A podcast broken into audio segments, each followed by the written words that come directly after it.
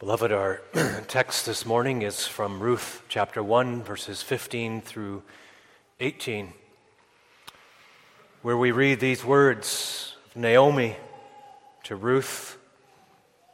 And she said, Behold, thy sister in law is gone back unto her people and unto her gods. Return thou after thy sister in law.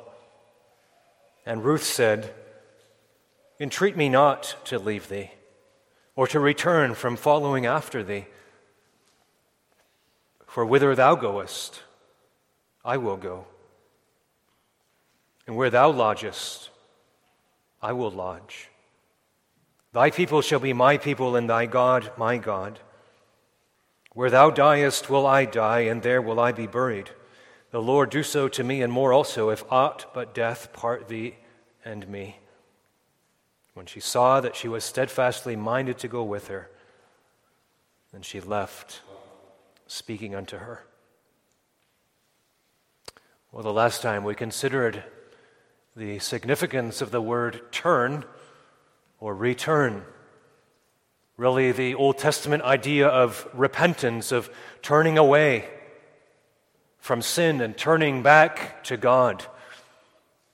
We saw the beginning of Naomi's return, prompted by the news that the Lord had visited his people with bread in the land of Judah. And say, Naomi returns. Her two daughters in law following her. And then she bids them return back to Moab because there's no future for them in Judah, in the land of Israel. If you remember, Orpah kisses her mother in law and goes back into Moab. A fatal kiss, a sign of where she's at spiritually. Returning back to her gods, returning back to her family, returning back to the prospects of a pagan marriage. But we also saw that Ruth clave to her mother in law.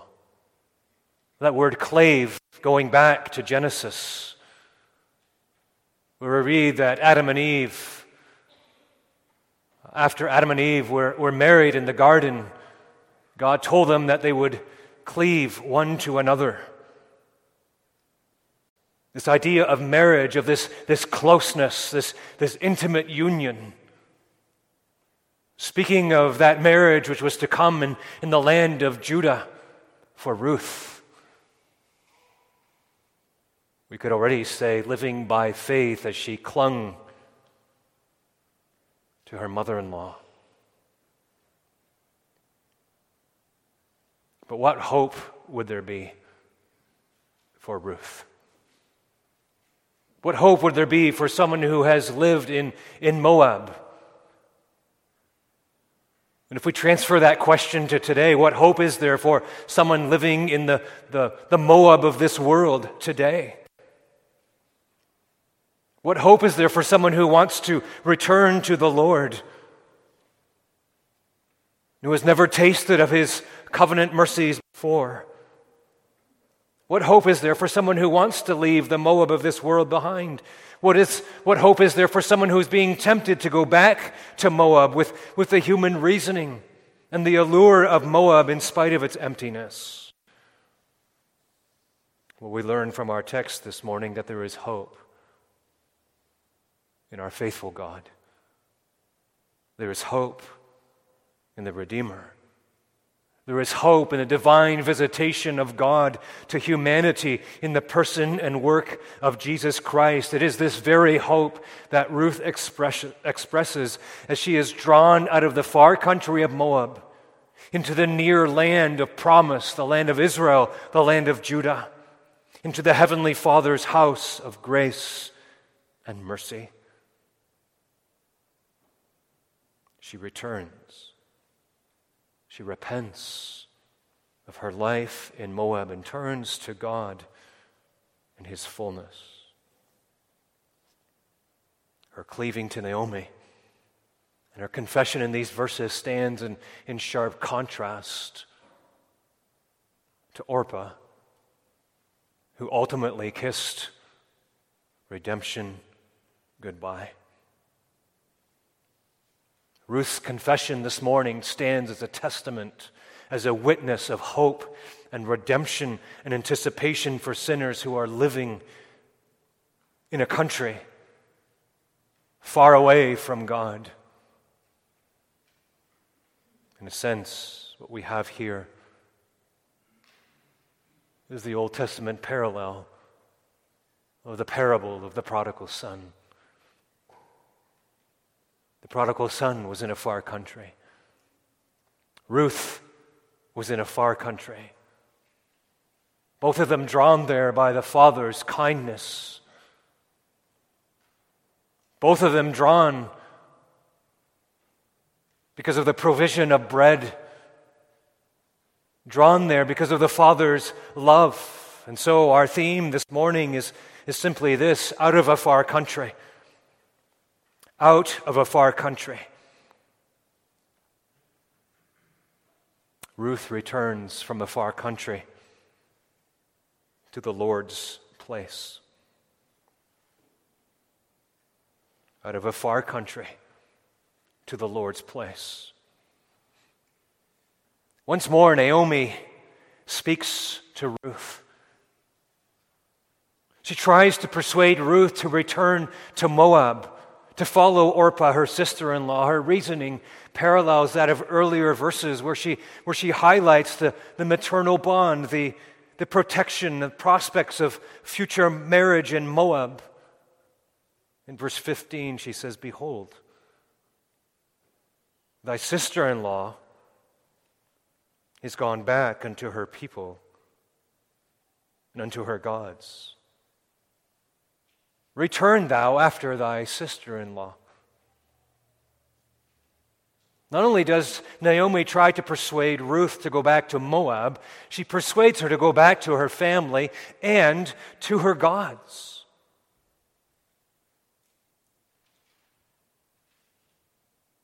And who was the God of the Moabites? He was the God Chemosh, a God who demanded human sacrifice. It's almost unthinkable what Naomi is, is counseling Ruth to do. Go back to your gods. Go back to this God who demands human sacrifice.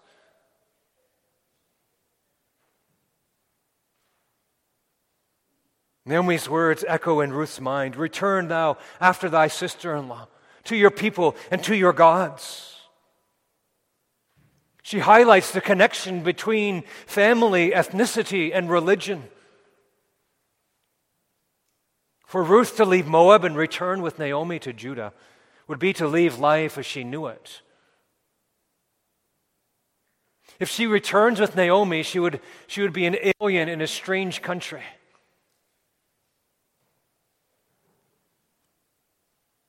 But Naomi counsels her to return to the far country of Moab. Because Ruth would be a stranger, would be an alien in Israel, Naomi counsels Ruth to go back to the familiar. Go back to what you know. Because if you're going to follow me, it's not going to be an easy life. You'll be marginalized, you'll be ostracized, you'll be seen as a stranger, you'll be seen as an alien, you'll be made fun of. You will not have a future, you will not have a marriage. Just go back. Naomi wasn't seeing it at that moment. There's not much evangelistic zeal here.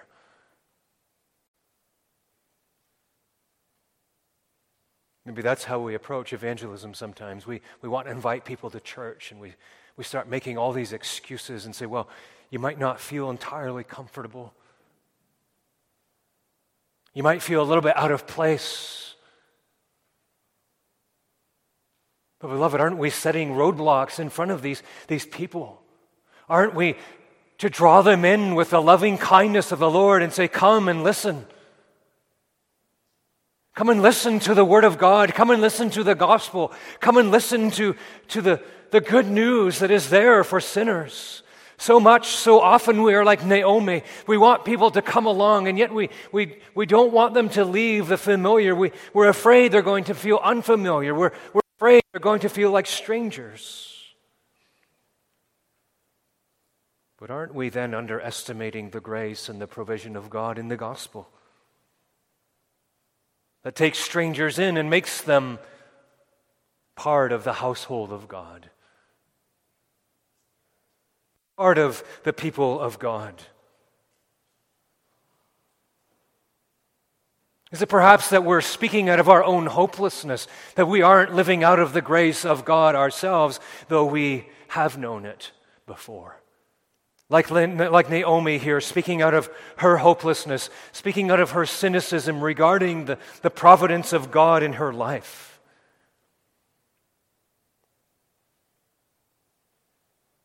On one hand, we have this desire to draw others in, and yet we push them away by setting down these qualifications and building these roadblocks in their way. Well, what will Ruth do?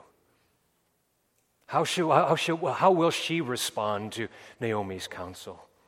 Will she turn back to her place, to the familiar in the land of Moab, or will she, will she turn to the Lord's place? Listen to her words. They are words of hope and they are words of rebuke to Naomi. And I believe they are words that speak of the gracious change that has taken place in her soul, in her inmost being. These are not merely empty words. These are words of anticipation for the fullness of God that lies in the very land of Israel that, that Ruth saw by faith that Naomi did not see in those moments. They are words of return words of repentance, words that indicate that, that Ruth has left the far country and has entered into the place of the Lord. And Ruth said, Entreat me not to leave thee or return from following after thee. Stop it, Naomi. Ruth turns it, this, this reasoning on its head, and she applies gospel reasoning to Naomi's human and hopeless and cynical reasoning. She says, Stop asking me to return to Moab. Stop asking me to stop following you. I'm cleaving to you. I'm bound to you. My future is bound to your future. There's more than just a, a common bond of, of loss and of grief and of widowhood here. There is more here than just the common bond that ties them together. There's a desire on the part of Ruth to, to go with Naomi. We don't know how or what Ruth heard about the Lord from Elimelech or from Naomi or from her own husband while he was alive. But we can mark this that Ruth had heard of the Lord. Ruth had heard the people of the Lord. Perhaps in a better time in Elimelech's family, a happier time. They had spoken of the Lord's ways. Maybe Naomi at first shared with, with Ruth that the Lord had visited his people with bread, divine visitation to the land of Judah. The city of Bethlehem, the house of bread, now once more has become the house of bread. She has heard of the covenant of God. through which he includes strangers like her. Her heart was, was moved. It was moved by the good news that she heard, not just to follow after Naomi, but to follow after the Lord. And so she's determined to return to his place of blessing to his place of fullness. And so she says to Naomi, Stop. Stop telling me to return to my people. I've come out of the far country. But Ruth says more. She says, Wherever you go, I will go. Let those words sink in for a moment. Where you go, I will go. She's cleaving to Naomi now. And that cleaving is expressed with words of confession and return. Where you go, I will go. It doesn't matter that she doesn't know her future in Judah. It doesn't matter that she will be ostracized or ridiculed as a foreigner and alien by the Bethlehemites. She only knows that the Lord has drawn her close, and she's determined to go to his place of blessing with Naomi. Moab is empty and can't deliver. That much she knows. And she also knows that it's only God who can fill and deliver her soul. Are you tired of Moab, my friend? Moab and its Chemosh that demands human sacrifice, that demands your soul and will consume it in the fires of destruction. Are you tired of Moab that promises pleasure and fullness, but in reality hides all of that with a cloak of emptiness?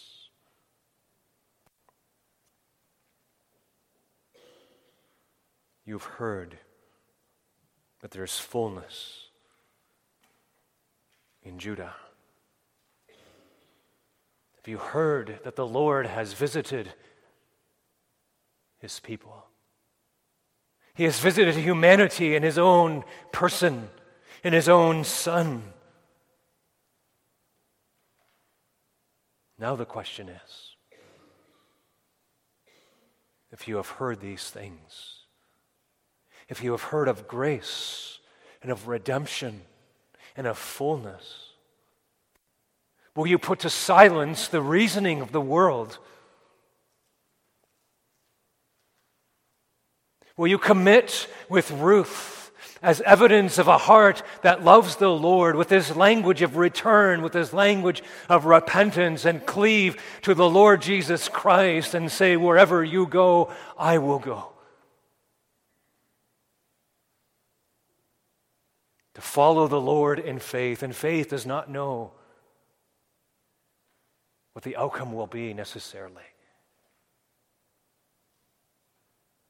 We know on a grand scale the big picture, what the end will be. And so we follow the Lord in faith because of the promise of life and of fullness. But as we follow the Lord in faith, we do not know all the, the twists and turns of, of the life of faith, and that can be a fearful thing. I'm sure it was for Ruth, leaving all the familiar behind, leaving her family behind, leaving the prospects of marriage behind.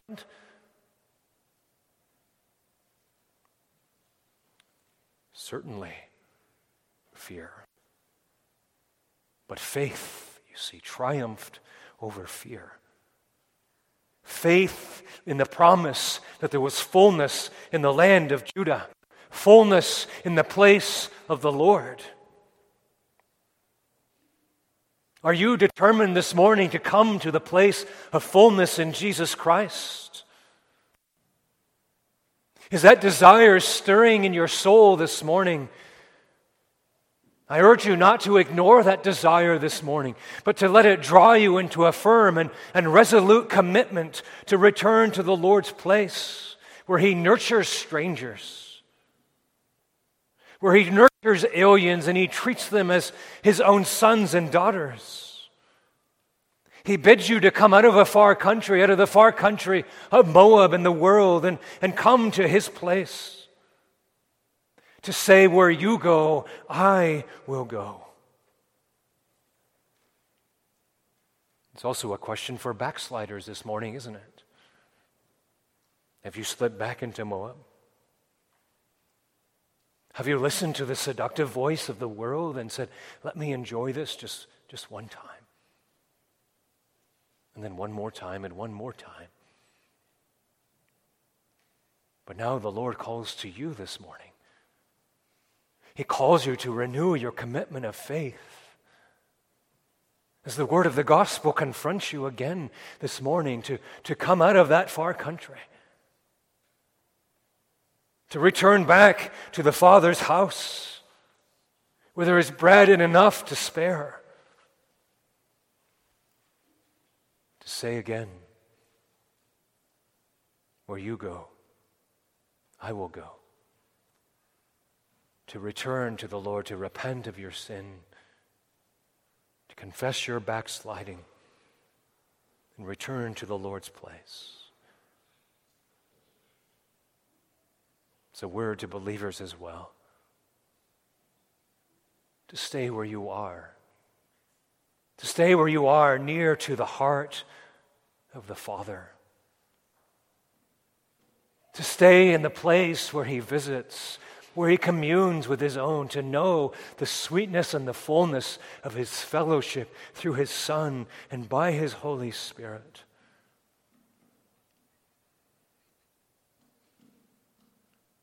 Where you will go, I will go. Ruth anticipates blessing in the Lord's place. And so she returns from a far country. But she returns from a far country not only to the Lord's place, but also to the Lord's protection.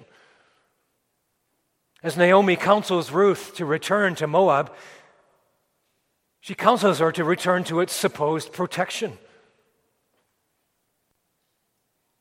the protection of family, the protection of a future. But there is no protection in the barren wilderness of Moab. There is no spiritual protection in her mother's home. There's no protection in pagan marriage. Ruth has come to learn this by the grace of God. She will not return to be exposed again. She says in verse 16, And where thou lodgest, I will lodge. Wherever you go, I will go and where thou lodgest, I will lodge. Why does she say that? Because the place of lodging was a place of safety. It was a place of protection from the darkness of the night. Children, when your parents go to bed, what do they do? They, they lock the doors at night. There's safety in knowing that you're, you're going to sleep in a house that is locked, a dwelling place where you can be safe and secure. The home was to be a place of protection. The only lasting protection would be found in the family of God. That's what Ruth is indicating as she, as she leaves behind her maternal home and everything that's familiar and trades it for a strange country and a strange home.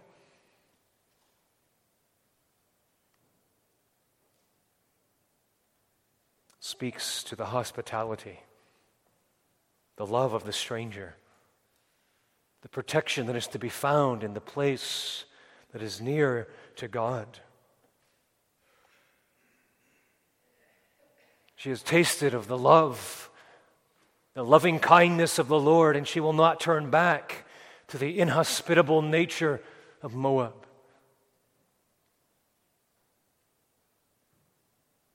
Trades the hostile wilderness of Moab for the protective lodging of the place of God. She trades the restlessness of Moab for the rest of the promised land. She leaves at great cost to herself. She leaves all that is familiar and familial in Moab. She returns to the Lord's faithfulness and lodges there. She leaves an insecure lodging in the land of Moab to a spiritually secure lodging in the place where the Lord visits his people. Where are you lodging this morning, beloved? Are you determined, like Ruth, to lodge in the place of the Lord's protection? This protection that's developed even further in Ruth chapter 2, verse 12,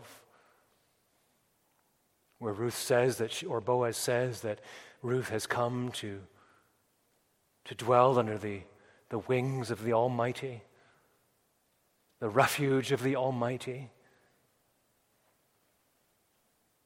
Are you perhaps counting the cost of leaving Moab? Let's set it straight this morning. Look at Moab. Look at it. It's inhospitable. It is insecure. In modern language, we can say it will chew you up and spit you out and, and keep asking for more. It will discard you without any concern. It will look for its next victim and just leave you at the side of the road.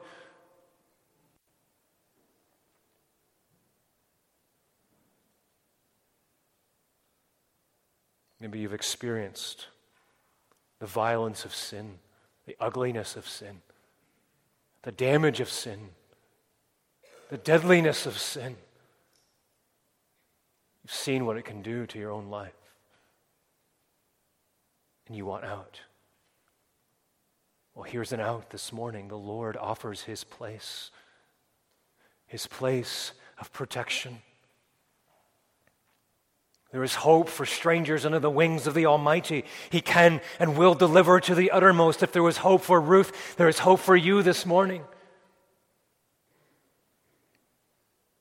Maybe you're like the prodigal, homeless and wandering. Come and lodge where there is, there is lasting, eternal protection. Where thou goest, I will go. Where thou lodgest, I will lodge.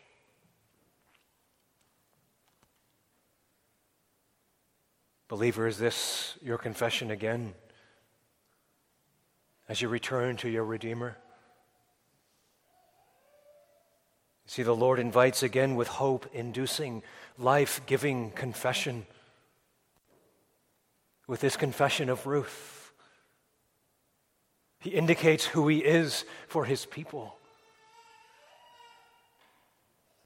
You see, we are not to terminate. We are not to end in Ruth. We are to move beyond Ruth and see the God that she is confessing and who that God is for her. As it plays out in her life, as she follows Naomi, wherever you go, I will go. Wherever you lodge, I will lodge. The why question is answered as we follow through those words and see that it is God who is standing behind those words. And what he offers a place of protection from the ravages of Moab to the place of protection. But thirdly, Ruth returns from a far country to the Lord's people. There's a break here from our own people. To join the covenant people of the Lord, she commits to those people in faith, a people that she doesn't know. Apart from Naomi, she says, Thy people shall be my people. This is covenant language. This is covenant language. It's reflected from Exodus 6, verse 7. God says these words, and I will take you to me for a people, and I will be to you a God.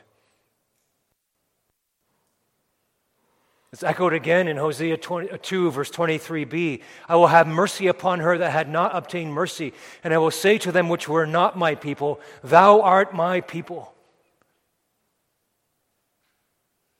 This is the background of Ruth's confession. This is how we need to understand her words this morning Your people, my people. What is she doing?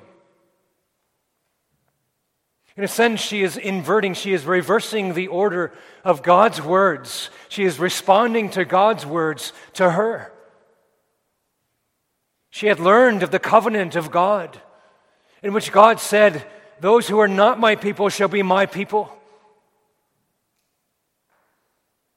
And she's saying now, Your people will be my people. This is the only foundation upon which she could make this confession. Otherwise, we would say Ruth is being presumptive. She's responding to something that's not there. But her response is something to, the, to that which God has already done. God had already taken her into covenant with Himself by faith or through faith in the promises. God had already spoken those words of Exodus 6, verse 7 I will take you to me for a people. And Ruth responds with this confession and says, Your people, my people. Isn't this what Paul says in Ephesians 2, verse 11 through 13, the, the New Testament equivalent of what Ruth is expressing here? about the power of God's covenant grace, His covenant faithfulness, His loving kindness, His chesed, as we say in the Hebrew language. Paul says there in Ephesians 2 Wherefore remember that ye being in time past Gentiles in the flesh who are called uncircumcision by that which is called the circumcision in the flesh made by hands that at that time ye were without Christ, being aliens from the commonwealth of Israel, and strangers from the covenants of promise, having no hope and without God in the world. But now in Christ Jesus, you who were sometimes were afar off are made nigh by the blood of Christ. you see, this is the foundation, this covenant. This is the foundation upon which Ruth stakes her confession. The sheer grace of God to her as an alien from the commonwealth of Israel, as a stranger. It is to that which she responds with these words Thy people, my people. As if her confession, it's as if her confession is shortened in these words. The word shall be is italicized in our translation. It's not there in the original language. It's a remarkable part of her confession. Thy people, my people. It's amazing over against the words of Naomi to her go back to your people. And Ruth says, no. No. There will be nothing that can induce me to go back to my own people. Because your people, my people. Because God is behind your people. Your people is a chosen people by God. So she trades her own people and everything that it entailed her customs, her religious practices, her blood relations, her language for the people of God. She counts it more valuable to be counted with God's chosen people than to be counted with the people of Moab. Uh, her, her entire identity is changed in these words and wrapped up in the covenant promises and people of God. No matter what happens, she will identify with God's people. She'll be part of that community that worships the Lord. Ruth evidences the great divide that exists between the people of Moab and the people of God, between those who are in the world and those who belong to God. She shows a distinguishing mark of grace here an identification with God's people. She loves the people of God because God has taken her to be one of his own. This is what John writes, doesn't he, in 1 John 3:14. Hereby we know that we have passed from death to life because we love the brethren. That's what Ruth is saying here. Thy people, my people. I have passed from death to life, and I love your people. Not just because they're your people, but because they're God's people. And here we see the beauty of the grace of God at work in the life of this foreigner and stranger. But what is your confession this morning? It's a probing point, isn't it? Will you identify with the people of God? As the people where God delights to work His grace and fulfill His gracious promises, will you identify heart, soul, mind, and strength with those who are by nature inconsistent and stumbling and sinful and hurtful, and yet still close to the heart of God because of His grace to them?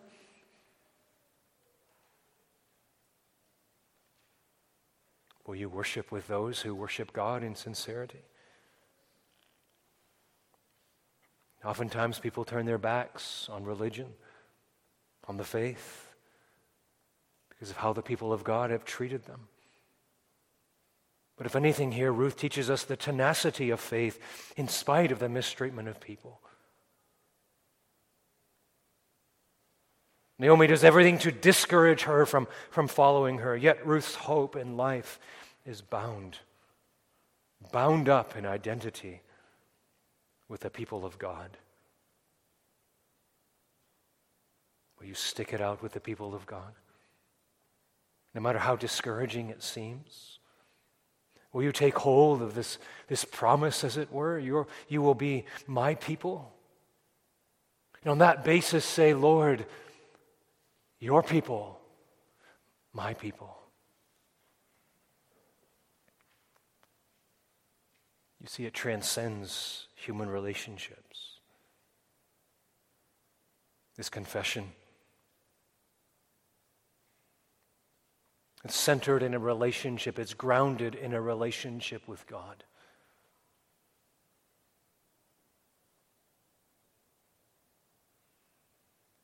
But maybe this morning you think your friendships with the world are more important.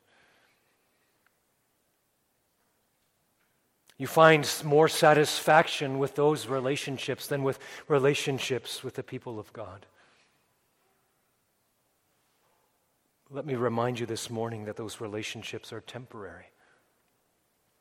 They are selfish in nature, self directed, founded on self interest, and not the worship of God. That is ultimately, we need to remember what drew uh, Ruth to the land of fullness. It was the worship of a covenant keeping God. And so I urge you this morning, those of you who are engaging in those relationships with the world, only in those relationships to forsake those relationships. They are hindering you from turning to the Lord, turning to His people. But instead, use those relationships to draw others to Christ.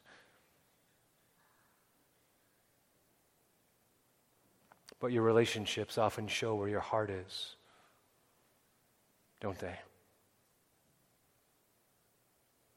Is it with the Lord and his people? Or is it with Moab and its people? Ruth returns from a far country to the Lord's place, to the Lord's protection, to the Lord's people.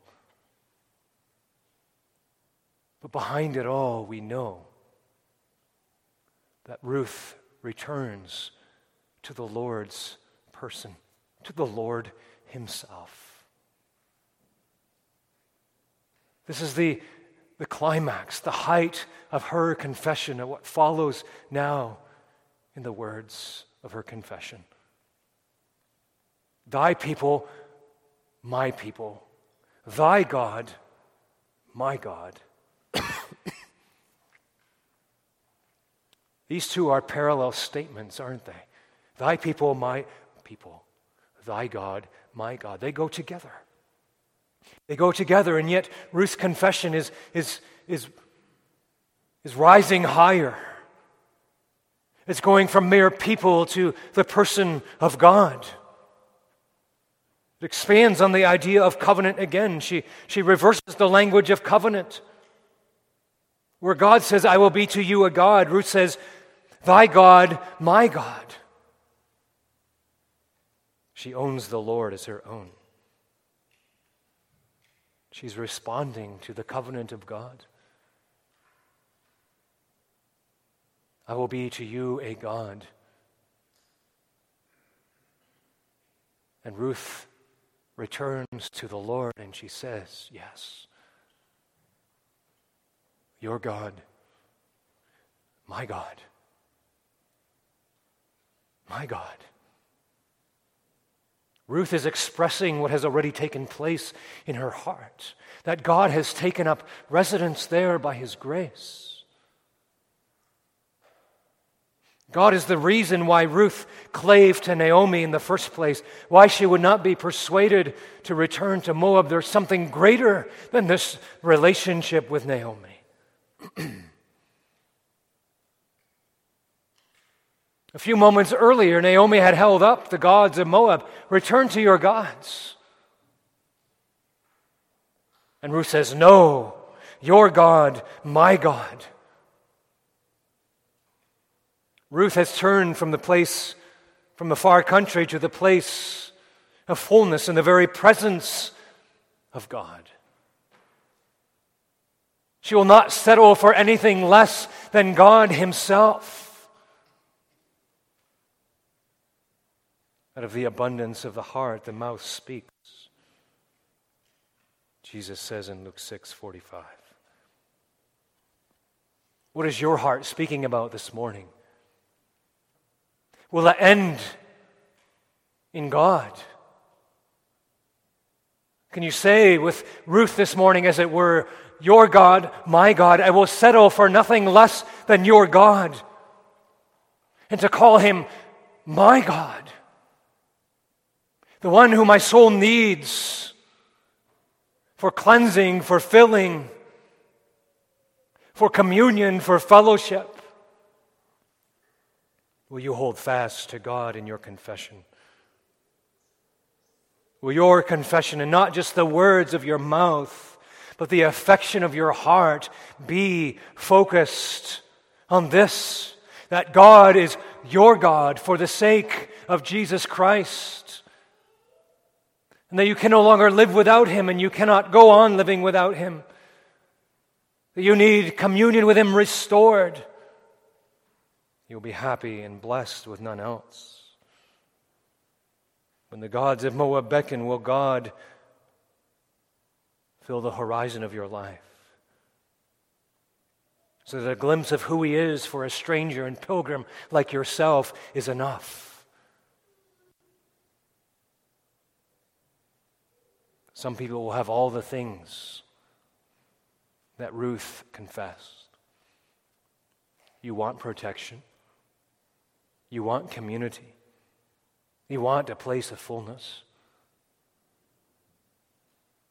But you don't want it with God. Would you really rather choose the gods of Moab? Rather than the God of redemption who can turn your life around from sin to serving Him? You want the benefits, but not the Redeemer. But you can't have the benefits first apart from the Redeemer. You need the Redeemer first. You need Christ. You need God if you're ever to enjoy those benefits. And then it won't be about the benefits anymore, but it will be about God Himself, you see.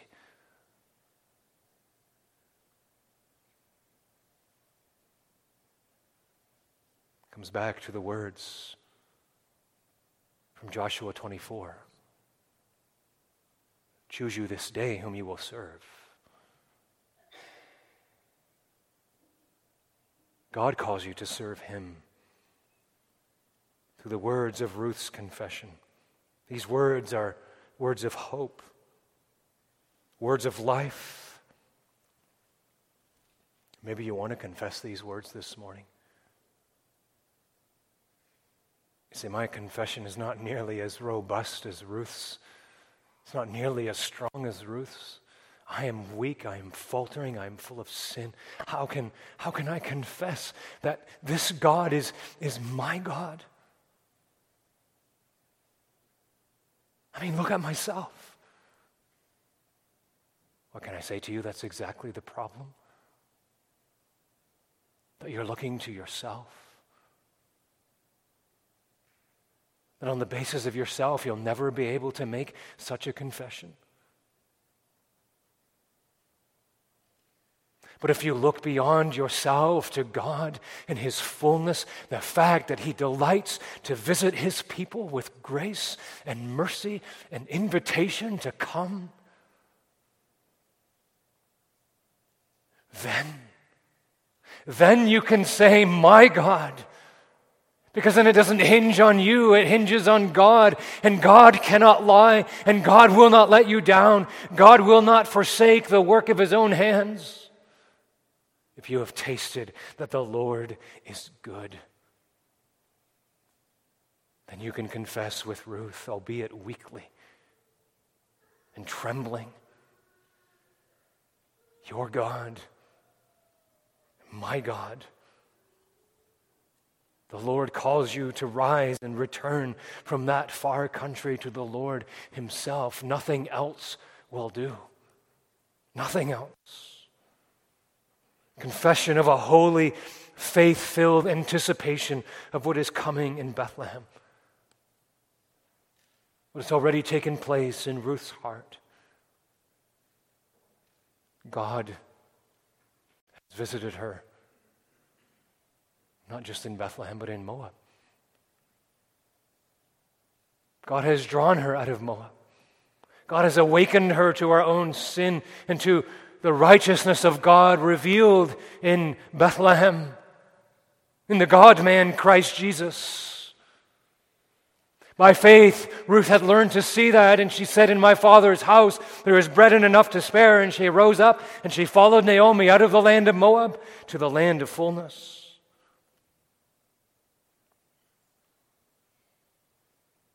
Just like the prodigal son. So Ruth comes from Moab. She clings to the Lord, even if it means losing everything in her life that she knew. Even if it meant hardship in the turns and twists in the land of Judah.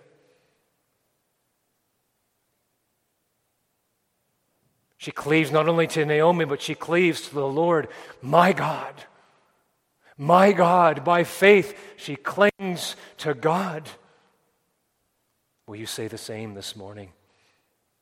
Your God, my God. When we consider the move of God to man, the movement of redemption from heaven to earth, the fact that God moves first and calls us to respond to Him, it's not presumption to lay hold on Him. We love, the apostle says, because he first loved us. He delights to be taken hold of in the gospel. In fact, he is honored when a sinner comes and returns from Moab. He draws sinners from a far country lovingly and freely. Come. Come and rise and return out of that far country to the Lord Himself to the Lord's person, the one who shows grace because of who he, of who he is. Sheer, one sided, sovereign, covenant grace.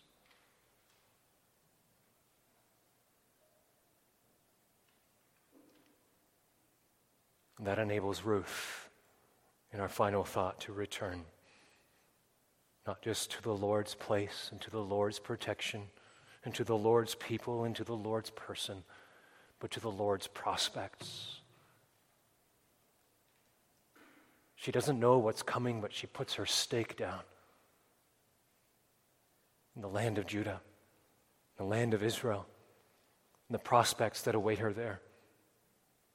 She confesses her commitment to the Lord and to Naomi. Verse 17, she says, Where thou diest will I die, and there will I be buried.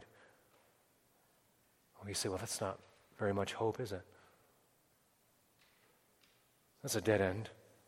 She's thinking about death and dying. What prospects are there for dying in a foreign country? And being buried there.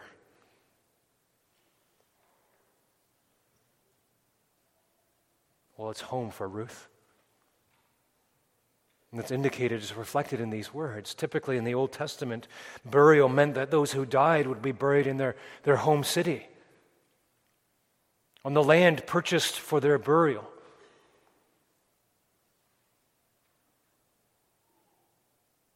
Ruth's hope is tied to a Redeemer that she doesn't see yet. Tied to a land that she doesn't own yet. Recall what happened to Joseph's body as it was carried back to the promised land. Joshua 24 32, we read, In the bones of Joseph, which the children of Israel brought up out of Egypt, buried they in Shechem in a parcel of ground, which Jacob bought of the sons of Hamor, the father of Shechem, for a hundred pieces of silver. It became the inheritance of the children of Joseph. This is just one instance, but almost always Almost always, there's a close connection between burial and an individual's place of residence and inheritance. And so Ruth's statement here is more than just a simple statement of dedication and loyalty to death.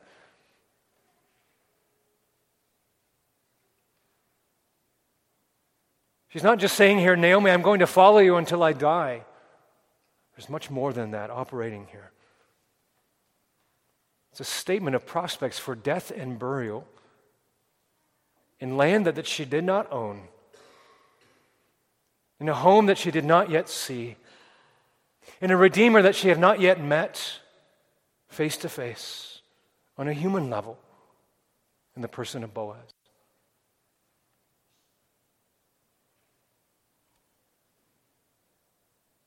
And from Scripture, we can argue that this is more than just a place of burial, and the place where she's going to die.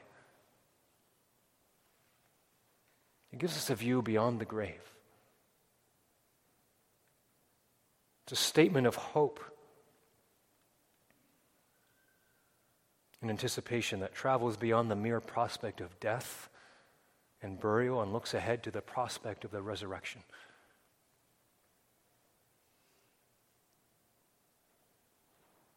part of Old Testament burial and death, had the hope of the resurrection. If you read Psalm 16, other Psalms, there's a looking ahead to resurrection. Burial is always done in anticipation of resurrection. And for believers, heavenly inheritance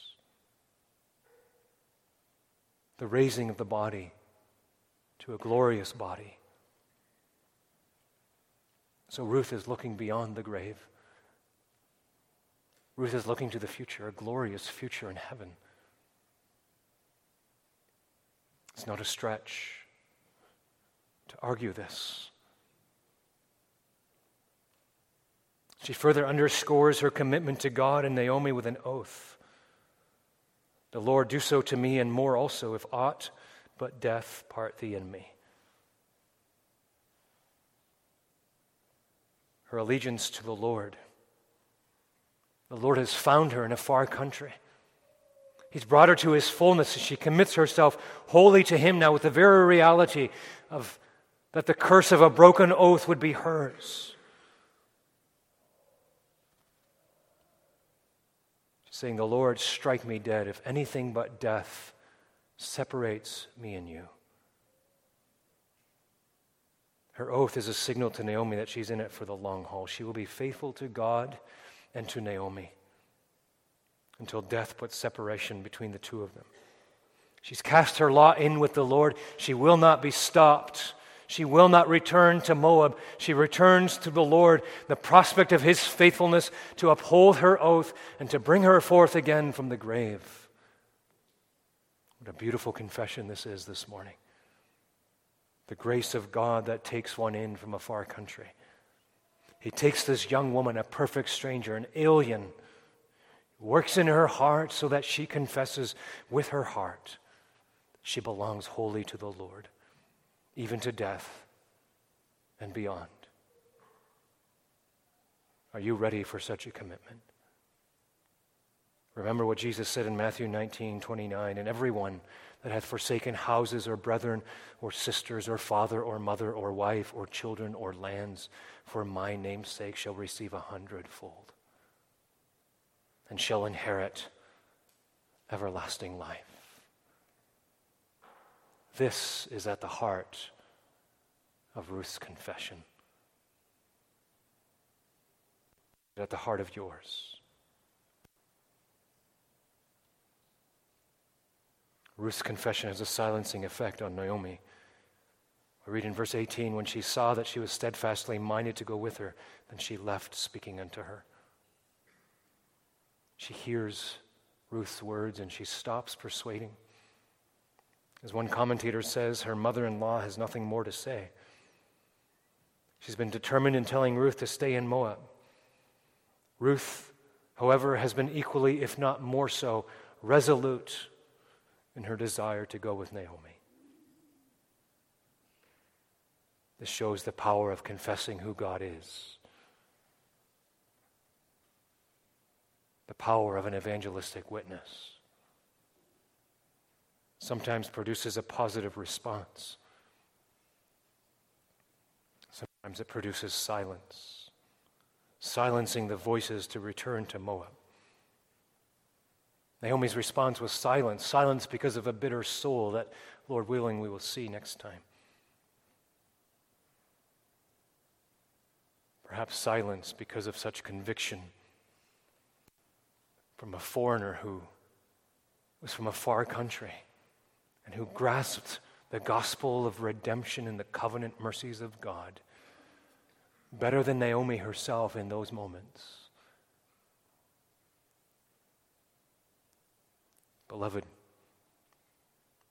what will your response be to Ruth's confession this morning? Will it be one of silence, of being set in your place, but returning to the Lord? Will it be one of returning with Ruth, as it were, this morning, to sit at the feet of the greater Boaz? content to be overshadowed by his wings, protected there by his grace, communing with him. There's no better place to be than to follow Ruth into the promised land, to the presence of God, where he visits where he feeds and protects his people. And so he invites you once more to come, to come out of a far country, to come out of a far country again and return, return to him. Amen. Let's pray. Lord, how we thank thee for who thou art. We thank thee for this confession, one of the most beautiful confessions recorded in Scripture. One of the most beautiful descriptions of who thou art for thy people. May we grasp, Lord, the theology of this confession. May we grasp by faith the God of this confession and be filled and satisfied with who thou art. Lord, bless thy word now to our souls that as we go home and meditate and speak about these things, it would form and shape our thoughts of thee, our commitment to thee, our confession of thee before others and before a watching world. Draw us, O God, and we will run after thee. That was done so this morning. So how can we not but run? Hear us, we pray, for the sake of thy beloved Son, the Lord Jesus Christ. Amen.